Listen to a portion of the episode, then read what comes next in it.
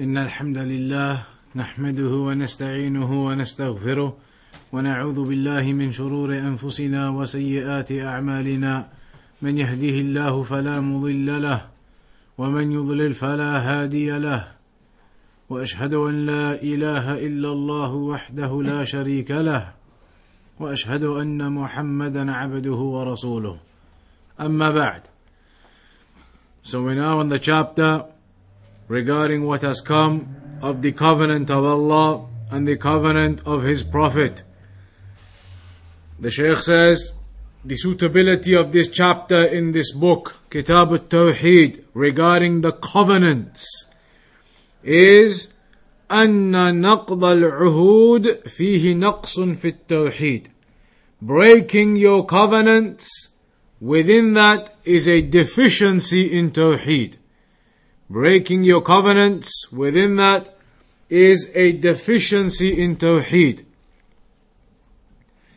لأنه يدل على عدم احترام عهد الله because that indicates a lack of respect for the covenant of Allah ومن لم يحترم عهد الله فإن هذا يدل على نقص توحيده and whoever does not respect the covenant of Allah, then it indicates a deficiency in his tawheed. The first ayah which is mentioned here, وقوله تعالى وأوفوا بعهد الله إذا عاهدتم ولا تنقض الأيمان بعد توكيدها Fulfill the covenant of Allah after you make that covenant and do not break your covenants after they have been established. أوفوا Fulfill your covenants. This is a command in the ayah.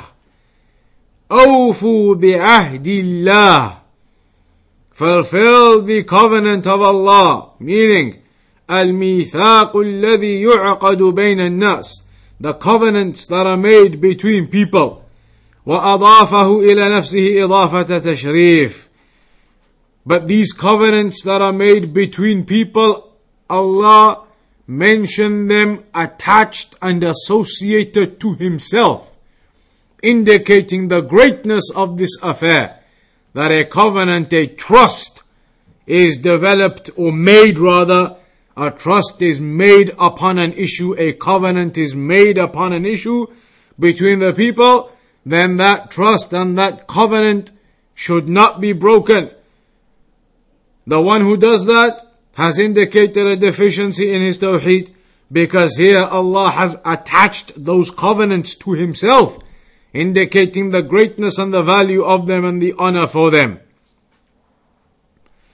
إذا عاهدتم fulfill your covenants when you make a covenant meaning when one side makes a covenant to the other side two people make that treaty that trust that covenant then you must fulfill it وهذا يشمل الذي بين الله وبين خلقه the covenant between yourself and your Lord والعهد الذي بين المسلمين وبين الكفار and the covenant that may be between yourself and the disbelievers ويشمل العهد الذي بين ولي أمر المسلمين وبين الرعية and the covenant the trust that exists between the ruler and his people the covenant they have one to another ويشمل العهد الذي بين أفراد الناس بعضهم مع بعض and also the covenants that are made between the normal people, the trusts and the covenants that are made between the normal people,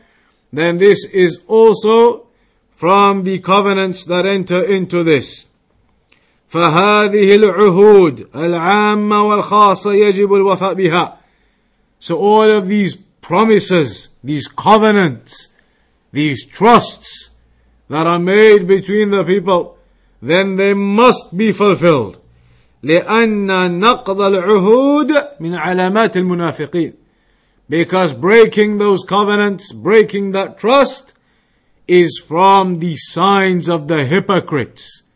Breaking the covenants and the trusts is from the signs of the hypocrites.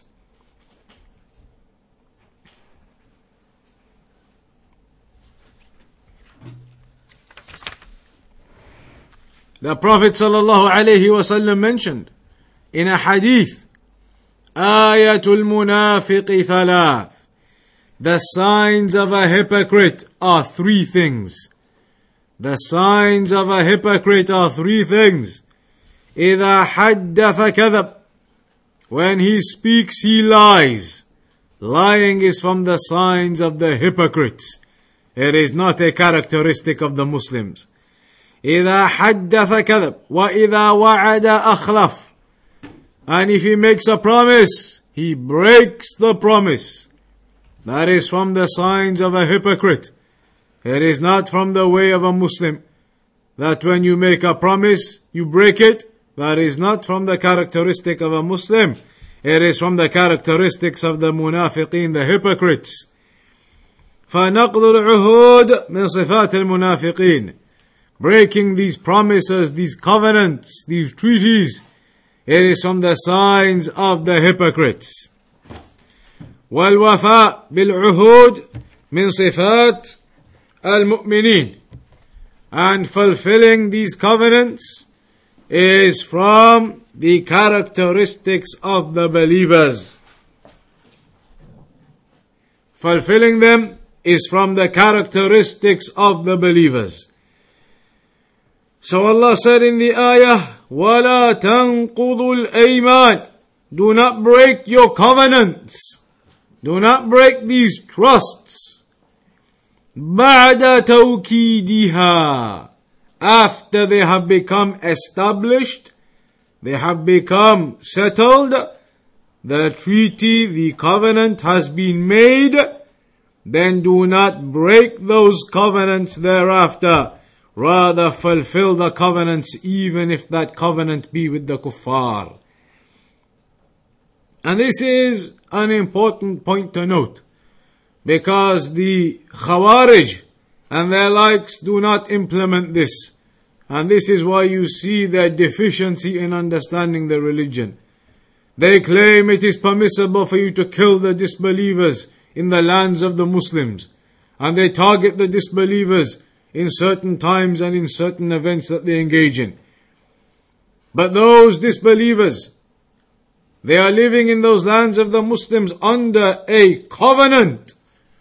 They are living under a covenant, under a trust, a treaty, an agreement. Living there under the safety of that country. It is haram to break that covenant and to attack and to kill. So you see how the extremists, the Khawarij, the Takfiris, they do not honor the texts of the Quran and the Sunnah in understanding and practicing them. So they do not look at this in terms of the fulfillment of the covenants. Those non-Muslims living in the Muslim lands have a covenant with the Muslim land, living there in safety, working, doing what they do. It is haram to transgress upon them. This chapter indicates that. وقد نعم. So then,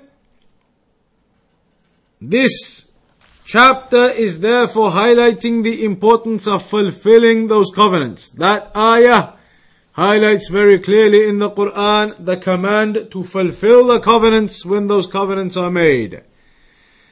Then وعن بريدة قال عن بريدة ibn al-Husayb al-Aslami the famous companion he said كان رسول الله صلى الله عليه وسلم إذا أمر أميرا على جيش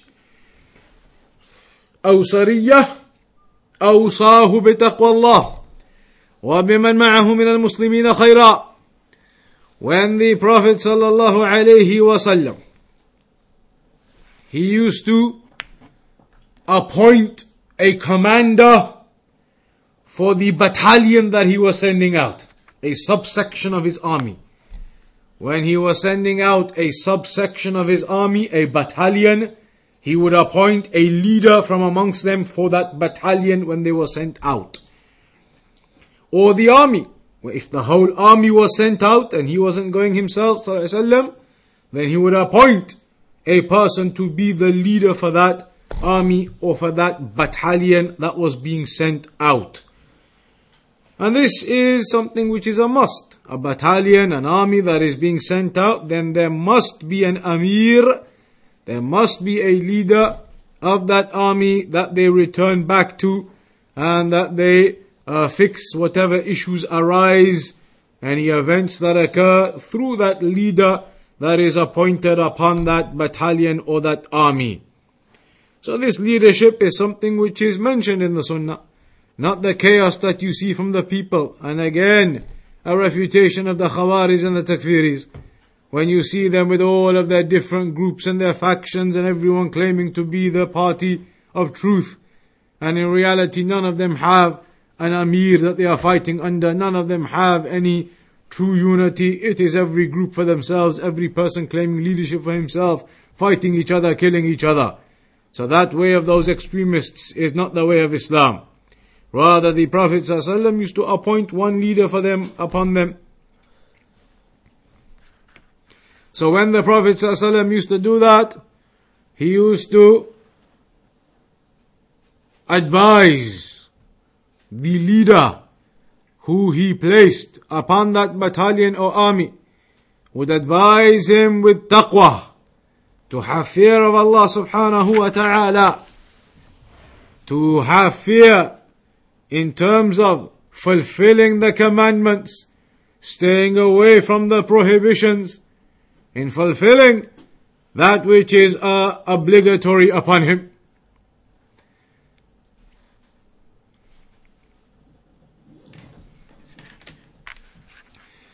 So then, the Prophet wasallam would command that leader to have taqwa, to fear Allah subhanahu wa ta'ala, fulfill the obligations, stay away from the prohibitions, and to not engage in any act that is haram or impermissible, but rather to fulfill the covenant and fulfill what is upon them in terms of the rights of the religion in even that battalion or what they are engaging in.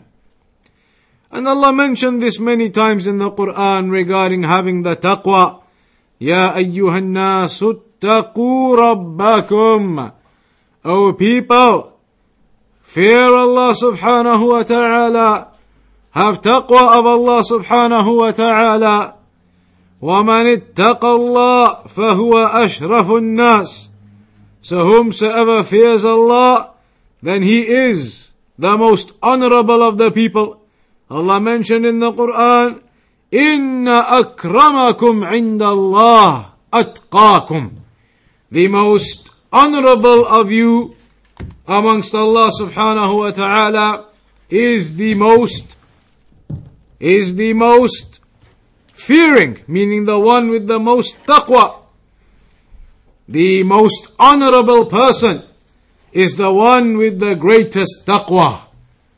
That is the honor with Allah. The honor does not come by a person having money.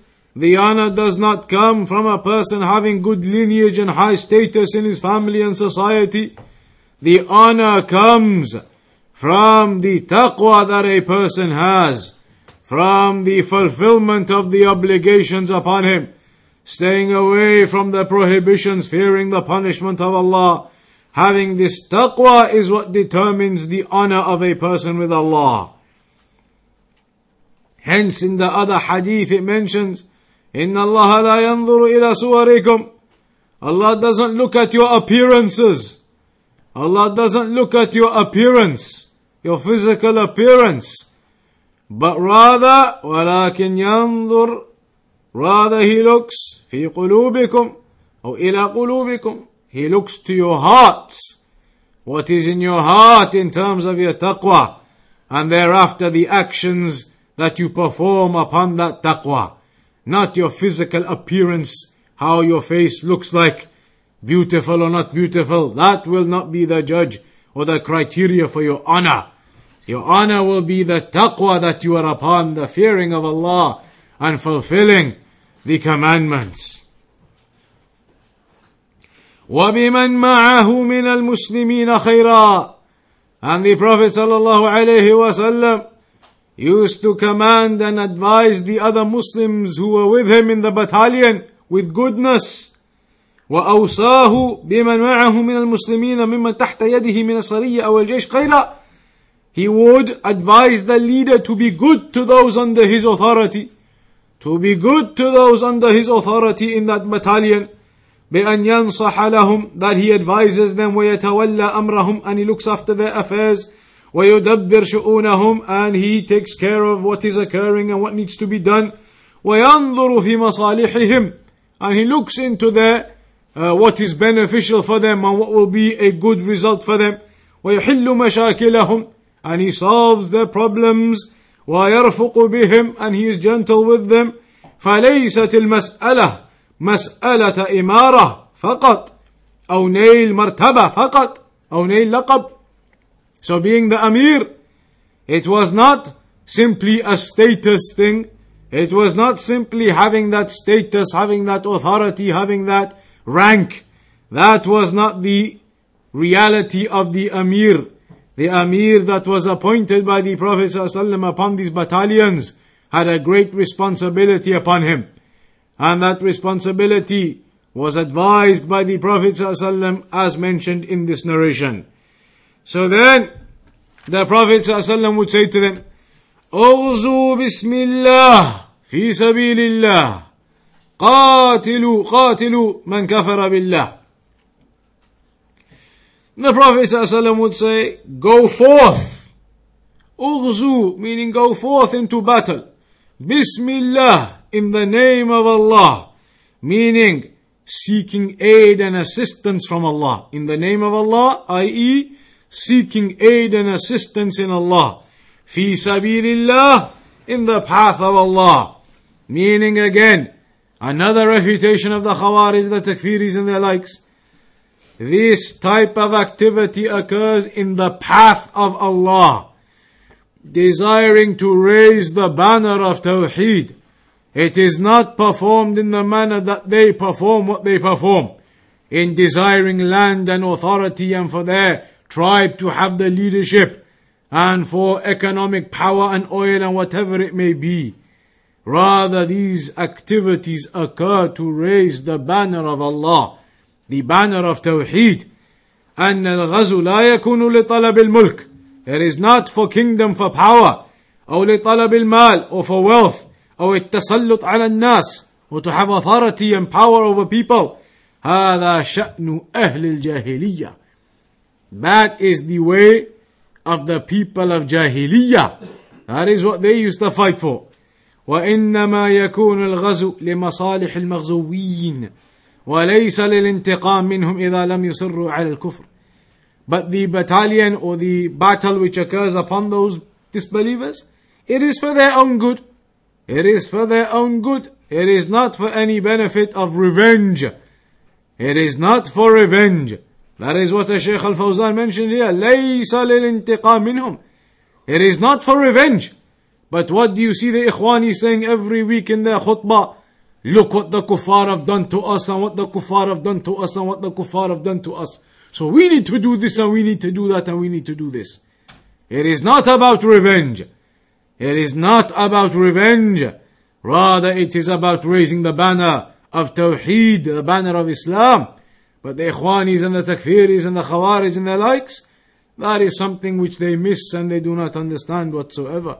For them it is about the power, the authority, their tribes, their leadership, their nationalism, their revenge. These are the types of emotions that they stir. And that is all from that which opposes the religion and it is not from the reality of the religion. Rather, it is for the raising, the raising of the banner of Tawheed and to cause those people to see the reality of Islam and for them to enter into Islam, to take that land out of darkness of kufr and to enter it into the light of Tawheed. These are the benefits. قاتلوا من كفر بالله Fight against those who disbelieve against Allah. And then the Prophet ﷺ said, اغزوا ولا تغلوا Fight and go forth ولا تغلوا ولا تغدروا ولا تمثلوا ولا تقتلوا وليدا Here the Prophet ﷺ gives them the guidelines of what you cannot do. What you can do and what you cannot do. So وَلَا تَغُلُّوا Meaning do not take the war booty for yourself. Islamically, that war booty is organized. It is organized and collected and shared in an organized manner. So وَلَا تَغُلُّوا Don't just go and take war booty for yourself and start collecting things for yourselves. Taking that war booty like that is impermissible. And there's a punishment upon the one who basically steals the war booty for himself without the proper separation of that war booty thereafter. So the Prophet ﷺ said, Do not take that war booty, that war bounty. ولا تغدروا ولا تغدروا meaning do not be treacherous. Do not be treacherous in your covenant. And that is the purpose of all of this narration here. This point where the Prophet ﷺ said to them, Do not be treacherous. Do not betray your covenant. If there is any covenant, then do not go and betray that and attack and kill and do whatever. Do not betray and be treacherous to the covenants that you have with the people. The one whom you have a covenant with, then there is peace there, there is a treaty there, you leave that affair. Do not break the covenants. Then similarly, wala tumathilu. Another refutation of the Khawarij, the Takfiris, ISIS and their likes. La tumathilu means do not disfigure and mutilate Do not disfigure and mutilate the people. That is not an Islamic practice. Neither in the proper jihad or anything to mutilate the bodies and to disfigure the bodies. This was something prohibited. The Prophet ﷺ said, لا تمثلوا يعني تشويه جثث القتلى. Don't mutilate the corpses of the those who are killed. بقطع آذانهم by cutting their ears off. أو أنوفهم or cutting their noses off. أو أطرافهم cutting their arms and legs off. هذا لا يجوز. This is not permissible to dismember and mutilate those uh, opponents. لأن جثة الآدمي لها حرمة because the corpse of a person, the body of a person, it has its it has its level of honor. Even the corpse of a kafir, the corpse, the dead body now has a level of respect or honor attached to it. The corpse of the person now, he's dead. Gone to Allah subhanahu wa ta'ala accountability. That corpse now has its degree of respect. Even the kafir corpse. So you do not mutilate and disfigure and start chopping and burning and doing all these things that the Khawarij and the Takfiris and ISIS and those likes do on a regular basis casually. Again, it shows to you how they are far from the correct religion of Islam, if indeed they are even on the religion of Islam. وَلَا تَقْتُلُوا وَلِيدًا And the Prophet ﷺ said, do not kill any young child. The young children of the kuffar.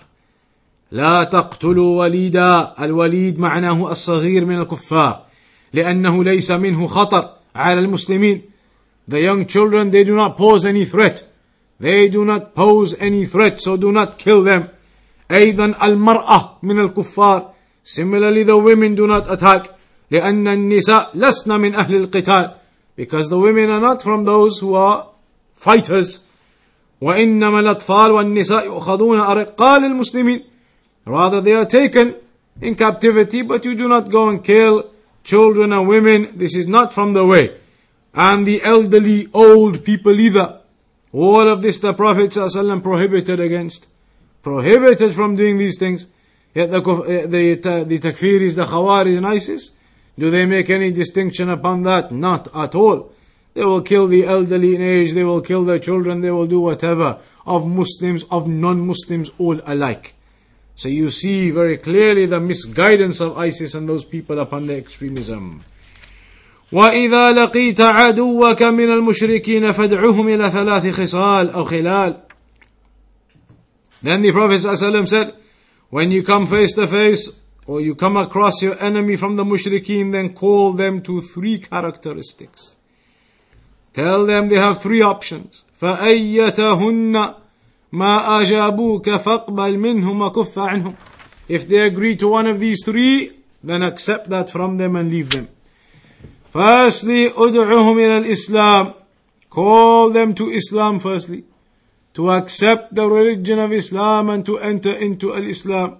فإن أجابوك فاقبل منهم if they accept that or if they positively respond to that then accept that from them and leave them ثم ادعهم إلى التحول من دارهم إلى دار المهاجرين then also call them to leave their land and go to the land of the muhajirin meaning Medina to go and reside amongst the Muslims, amongst the Muhajirin. And Hijrah is to leave the land of Kufr and go to the land of Islam. That's the definition of Hijrah. To leave the land of Kufr and to go to the land of Islam. فالهجرة صارت تطلق على الانتقال من بلاد الكفر إلى بلاد المسلمين من أجل حفظ الدين to move from a kafir country to a Muslim country for the sake of protecting your religion. That is hijrah. And it is one of the greatest acts in Islam of obedience and worship that a person can do to protect his religion. And that hijrah is something which is established and upright and will continue to be so all the way up until the establishment of the hour. فَإِنْ أَبَوْا نعم so say to them go and move to the muhajirin وأخبرهم أنهم إن فعلوا ذلك فلهم ما للمهاجرين وعليهم ما على المهاجرين and if they do that then they are equal to the muhajirin they have what they have and they have what is upon them then the Prophet ﷺ said فإن أبوا but if they refuse أن يتحولوا منها to move from there فأخبرهم أنهم يكونون كأعراب المسلمين then tell them they will be like the Bedouins of the Muslims. يجري عليهم حكم الله. The ruling of Allah is applicable upon them. ولا يكون لهم في الغنيمة والفيء شيء. And they will not have anything from the war booty or from the, the Muslim uh, trust. The Muslim central funds, as you may call it these days in the terminology. The Muslim wealth. That they do not have a share from that. إلا أن يجاهدوا مع المسلمين unless they uh, make the jihad alongside the Muslims also. فَإِنَّهُمْ أَبَوْا But even if they refuse that, if they refuse that option even, فَاسْأَلْهُمُ الْجِزْيَةِ Then request from them the jizya. What you say now, tax. فَإِنْ أَجَابُوكَ فَاقْبَلْ مِنْهُمْ وَكُفَّ عَنْهُمْ So if they accept that, they accept to give that taxation then accept that from them and leave them and do not do anything to them. So this is what is mentioned. فتؤخذ الجزية من أهل الكتاب بنص الآية. In the Quran it mentions about taking the jizya from the people of the book clearly. Clearly mentions about taking the jizya from the people of the book. وتؤخذ الجزية من المجوس بالسنة the Magians, the Majus, again it is mentioned in the Sunnah about taking jizya from them. And the Khulafa, Al-Khulafa Al-Rashidun used to do that. ويبقى الخلاف في بقية المشركين. What about the rest of the mushrikeen, other types of mushrikeen? Is the jizya applicable upon them also or not? There is a difference between the scholars. Al-Qawlul Awwal, the first opinion, which is the opinion of Al-Imam Malik and the opinion of Ibn al-Qayyim rahimahullah, that it is to be taken, the jizya, from every type of kafir. Regardless of what type of kufr he is upon, whatever religion is upon, as long as it is kufr, every type of kafir, the jizya is applicable upon him the second opinion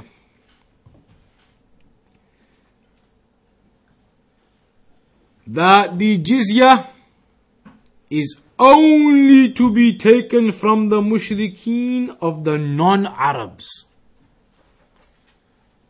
Jizya is only applicable upon the mushrikeen who are non-Arabs.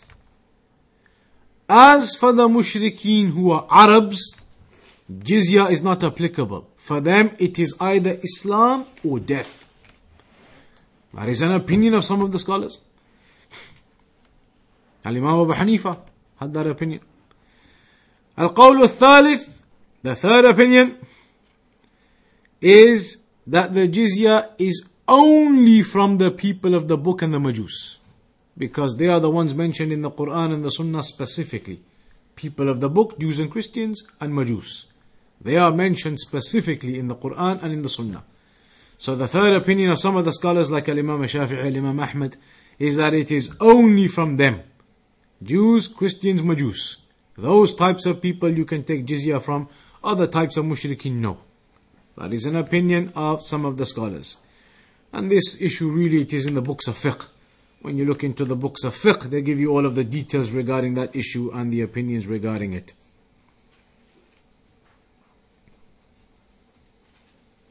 What is the wisdom in taking this, what you call tax? It is because in return, those disbelievers are given safety and security. They are given safety and security لإتاحة الفرصة لهم ليتأملوا في أحكام الإسلام ويعيشوا تحت حكمه.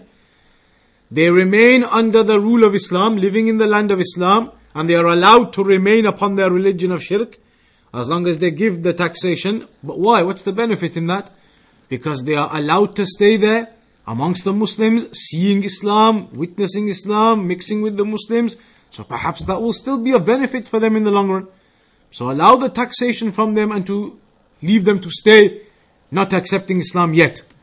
But by allowing them to stay taking the taxation, they are staying, mixing, living, seeing Islam. So maybe that will still impact upon them. So this indicates again the mercy of Islam upon them. They can remain, give the taxation and they remain. And perhaps for some of them, they see what Islam is and they mix with the Muslims living in the land under the safety and the security of Islam Perhaps that impacts upon them in the future also. فَإِنْهُمْ أَبَوْا And if they refuse everything, they don't accept a single thing of these options given to them, فَاسْتَعِنْ بِاللَّهِ وَقَاتِلْهُمْ Then seek aid and assistance in Allah and fight against them. وإذا حاصرت أهل حسن فأرادوك أن تجعل لهم ذمة الله وذمة نبيه. فلا تجعل لهم ذمة الله وذمة نبيه ولكن اجعل لهم ذمة أصحابك. فإنكم أن تغفروا ذممكم وذمة أصحابكم أهون من أن تغفروا ذمة الله وذمة نبيه. Then it mentions if you were to encompass and surround one of their citadels, one of their castles, one of their fortresses, if you were to go around one of those, فأرادوا and they wanted to make some type of covenant covenant of Allah and the covenant of the Messenger for them. Then do not make that type of covenant for them. Do not make the covenant of Allah and the covenant and the Messenger upon them because of the possibility of these mushrikeen breaking that covenant and showing a lack of respect to it. So do not give them the covenant of Allah and the covenant of the Messenger. فإنكم أن تغفروا ذممكم وذمة أصحابكم أهون من أن تغفروا ذمة الله.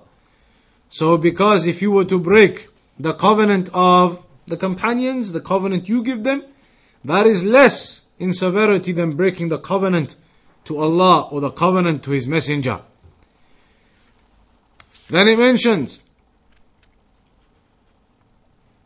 وإذا حاصرت أهل حسن فأرادوك أن تنزلهم على حكم الله فلا تنزلهم على حكم الله ولكن انزلهم على حكمك فإنك لا تدري أتصيب فيهم حكم الله أم لا And if you encompass and surround them and they want you to uh, place upon them the rule of Allah, then do not place upon them that rule يعني على اجتهادك تقول لهم أنا أجتهد فيكم في الحكم الذي أرى أنه حق وصواب Say, rather I will rule upon you with the ruling that is appropriate to you, that I see as fit upon you. So if you are right, then it is from Allah, and if you are wrong, then it is your ijtihad, and it is not attributed to Allah. Because you do not know whether you will be correct in how you uh, make your ijtihad to deal with them or not. The point of all of that narration was that central section which highlighted very clearly the advice of the Prophet do not betray or be treacherous to your covenants with them. Despite this being in the context of jihad even, still the Prophet ﷺ saying in that context, even in that context, do not betray and do not be treacherous in your covenants. So what do we learn from this? Chapter, we learn the impermissibility of breaking the covenants. Allah said in the Quran, وَأَوْفُوا بِعَهْدِ اللَّهِ إِذَا عَاهَدتُّمْ وَلَا تَنْقُضُوا الْأَيْمَانَ بَعْدَ تَوْكِيدِهَا Fulfill the covenants and do not break them after they have been established. And this is all types of covenants, all types of promises, covenants, whatever they may be. Any covenant that you make, a promise that you make, a trust that you have, then you fulfill. And you do not break those covenants thereafter. Secondly, there were other points of benefit like appointing an Amir on the battalions, and all of the advice that the Prophet ﷺ gave regarding those uh, battles do not kill the children, do not kill the women, do not kill the elderly. This is the way of Islam. But what you see from these extremists and terrorists is their ignorance or their purposeful negligence of these rulings of Islam, following their own desires of what they want to do in their killing and in their bloodshed. And so you see them stray far away from the reality of Islam Hence, some of the scholars have said that they are not even upon Islam.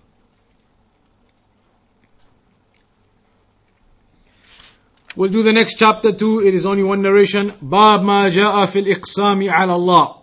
The chapter regarding taking an oath upon Allah. Oh, na'am, taking an oath upon Allah saying that certainly Allah will not do this or do that.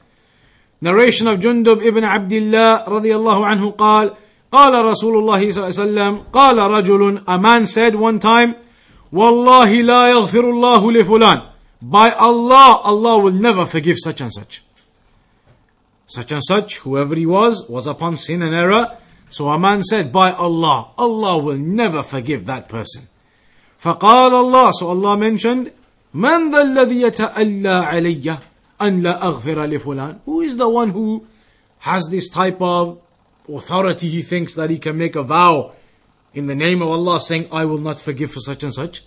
إني قد غفرت له وأحبطت عملك. I have forgiven that person and I have uh, put your deeds to waste. I have forgiven that person and put your deeds to waste. So this chapter is regarding taking an oath in the name of Allah that Allah will not do this or will not do that. Al-Iqsam ala Allah, it can have two meanings. Firstly, what we mentioned just there now, taking an oath upon Allah, Allah will not forgive this one or that one. Secondly, that it could be أن يكون على وجه حسن الظن بالله أن يفعل الخير وأن يغفر لعباده وأن يسقيهم المطر وأن ينصرهم على الأعداء فهذا لا بأس به لأنه حسن الظن بالله وقد جاء في الحديث إن من عباد الله من لو أقسم على الله لأبره But if the person takes an oath upon Allah that by Allah, Allah will do this and will do that, in good hope from Allah, then that is something which is allowable. Doing that in good hope of Allah, that Allah would do this and Allah would do that, Allah will aid the servants. But in this narration, it is the opposite, where this man said, By Allah, Allah will not forgive such and such. قال رجل, a man said, and the meaning of this, a man said is, meaning not a man at the time of the Prophet but a man from the stories of history, from one of the nations gone by, a man. A story is being narrated from the nations that passed by. A man, at some point in some nation, he made this statement that by Allah, Allah will not forgive such and such. So this is an oath upon Allah that He will not do this goodness to this man and forgive him. فقال Allah, so Allah said, who is the one who has this type of superiority or authority making this oath, oath saying that I will not forgive this person or that person? ثم قال جل وعلا, so then Allah said, indeed I have forgiven him. Because Allah is the one who forgives all of the sins. And He is the one who allows a person to seek forgiveness and to seek repentance.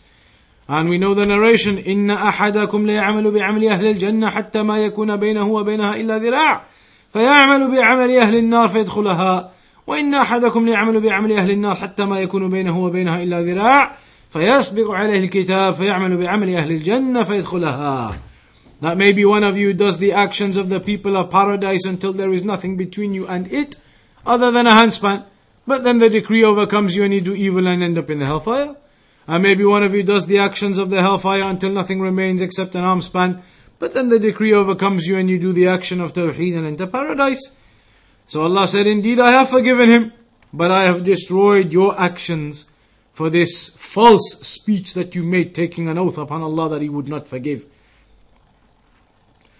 So in this narration we learn basically the impermissibility of taking an oath upon Allah that He would not do some goodness. That He would not do some uh, forgiveness for a person like in this example. Also we learn the danger of the tongue. The danger the tongue can have that a person may make such a statement and people they do. They say there is no way Allah would ever forgive such and such. How will Allah forgive him what he has done? People make these statements, but that is not correct. Maybe that person will repent and Allah will forgive him.